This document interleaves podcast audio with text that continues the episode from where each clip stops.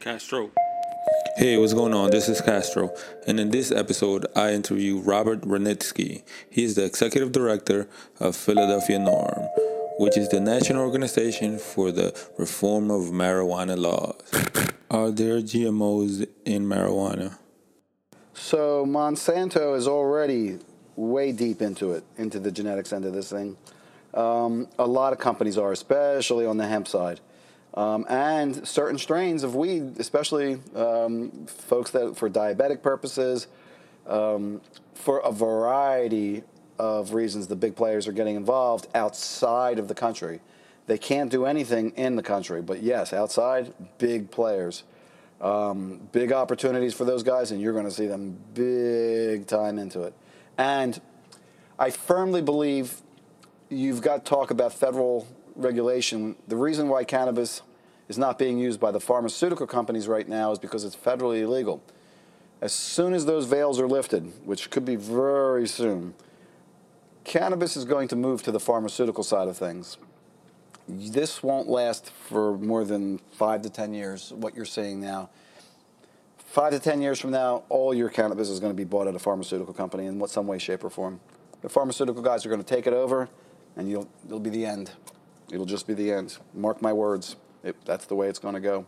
Um, hemp, on the other side, will be you know an entrepreneur's game, but the pharmaceutical guys are going to take everything that they can from cannabis, and they would have now, but they can't.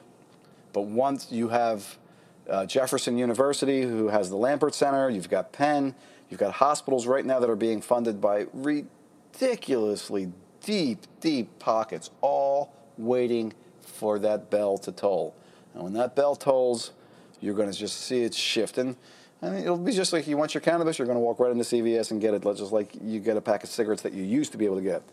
Because one thing they have found is that unlike cigarettes, cannabis doesn't cure, I mean, doesn't cause cancer. And we've found that out from the American Pulmonary Society that they have yet to prove any cancer cases from uh, cannabis. Sure, does it have the tar and the gooey stuff?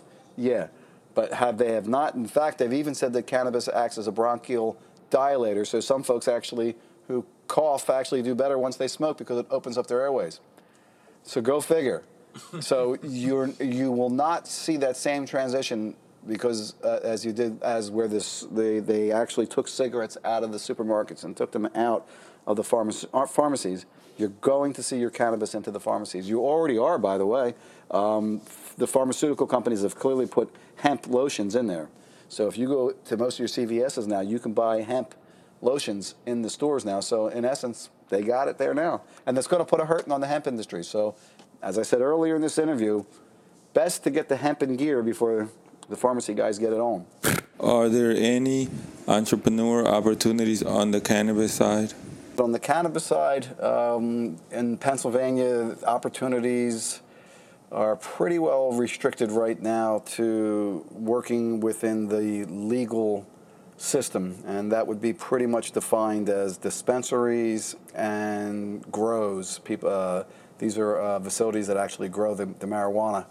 So if somebody wanted to work in this industry, you would apply directly to the dispensary of your choice, or you would look out to see uh, which grows are in Pennsylvania, and then you would put your uh, application. You cannot, um, if you have a criminal record or a felony, you can't work in the industry.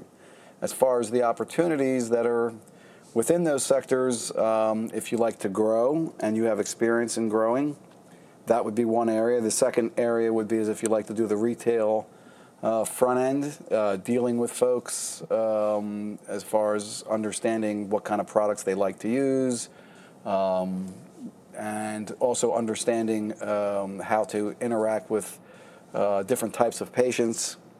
Uh, so that's the main opportunities um, on the delivery end. Uh, the only delivery uh, mechanism in place in Pennsylvania uh, is caregiver, and that's a free opportunity, which basically means that you can uh, pick up and deliver medicine to a patient. Um, so that patient, you need to apply for your caregiver card, and um, if you pass the criminal uh, and background check, um, there's a $50 fee to the state, and I believe it's $50 for the criminal check If you pass those two criteria, then you can have up to five patients, but you need at least one. Um, and then you are then um, that person's caregiver. So if, the if that person could not get to the dispensary, uh, you then could buy that um, product for them. Um, so it is a volunteer program, and as I said, you're allowed to have up to five different um, uh, medical patients underneath you, uh, but you need at least one. So when you talk about the opportunities, you basically, this is the way it is right now. Uh, there are not that many um, other um, businesses that are set up because this is a very regulated industry. Uh, and in, in the um, with the protocol of being regulated, uh, that basically means that um, you are then obligated uh, to work for the companies that have been picked by the state of Pennsylvania. To my knowledge, I think there's probably about 20 some dispensaries out there now, and maybe 20 some grows across the state. Uh, across the state, excuse me. Um, but you can easily find those uh, just by going online, and we can help you find them too.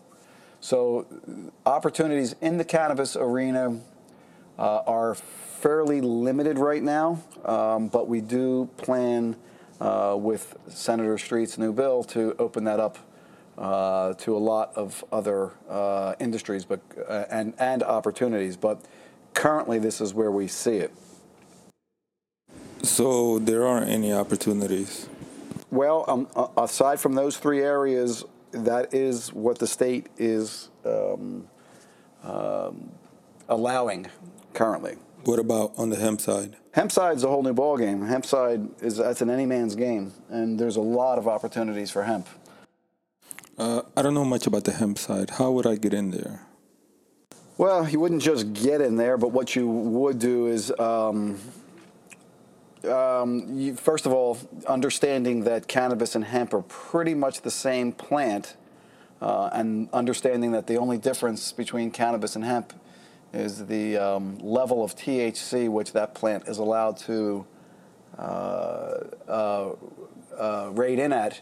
Um, the state allows 3% uh, as a maximum THC level on a hemp plant. After 3%, it turns into a cannabis plant. So if you're familiar with cannabis, it gives you a little bit of a leg up because you sort of understand the plant um, and you sort of understand the medicinal properties from the THC side on the, medic- on the medicinal properties from the CBD side, which is what everybody's running around about, that's where the hemp plant starts to uh, take off. Um, folks that smoke cannabis, they're getting THC and CBDs in their system.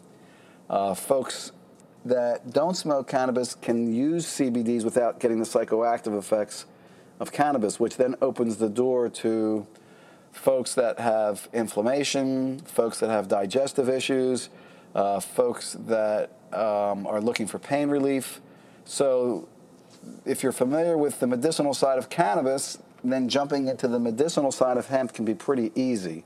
Um, the nicer thing about hemp, you don't need a license, you don't need a medical card, you don't need any paperwork. You basically just need a good product. And if you have a good product, um, it allows you to then to then go out and help other people because a lot of folks don't know about it. So what I suggest that folks do is get some education about the hemp extracts, and once they get educated, they can then go out and educate other folks, and they can start themselves a nice little business because walking into a store right now to get extracts, I wouldn't say would be the best bet. Um, stores don't know anything better than most folks on the street. Um, having a good hemp product under your belt now, one that you know that works, uh, one that you know that passes industry standards for safety, uh, one that uh, conforms to in industry standards for efficacy, which means that that has the potential to be one of the best products that a person can get, both on a topical and on a uh, oral um, uh, product, um, can really benefit um, folks who know nothing about it. So there is a big opportunity for folks to start educating folks that are in pain, uh, folks that can't sleep, folks that have anxiety and depression, uh, because right now anxiety and depression is not even on the list for cannabis.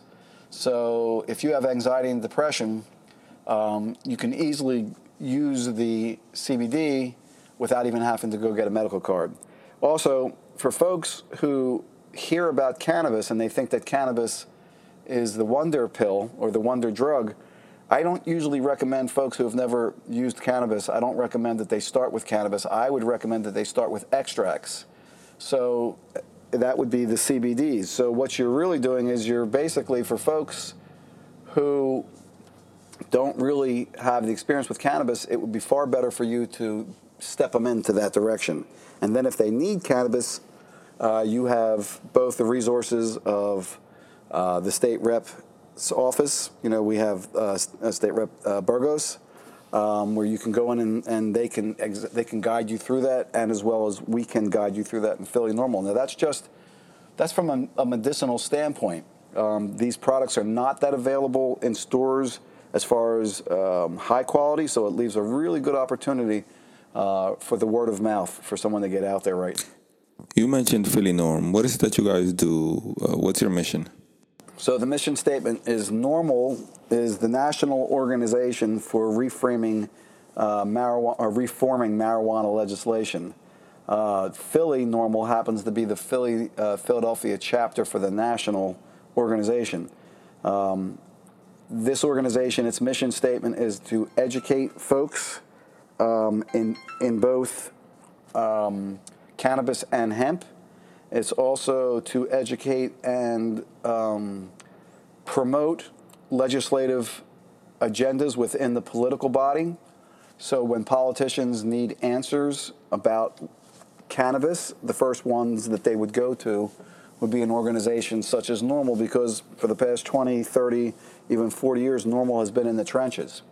So when you're dealing with a commodity that's coming out of prohibition, and when you're dealing with a product that's being used illegally but does not have a body, an organizing body such as a union, uh, political um, political uh, candidates do not know where to get accurate information when it comes to cannabis, and they actually rely on NORML because we're in the trenches.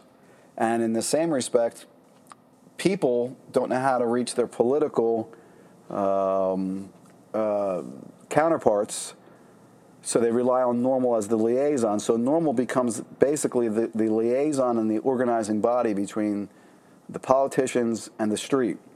Um, we are certainly proud of the medicinal um, dispensary system that we have in place, but if we had it our way, we wouldn't have dispensaries. We would just have folks having marijuana.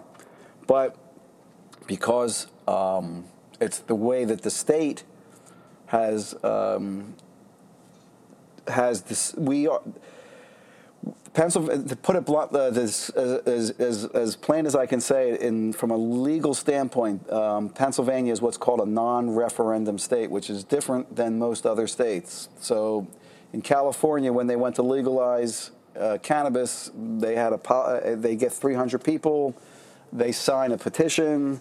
That petition then goes for voting, and then if the people elect it, you get a new cannabis law. In Pennsylvania, it doesn't work like that.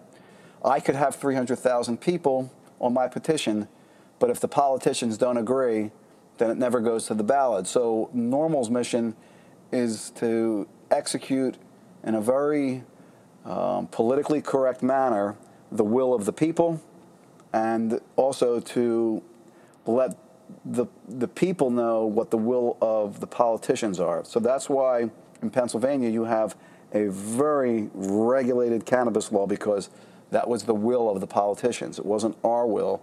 The politicians needed it, that as such because of um, Pennsylvania has a very large conservative um, uh, population.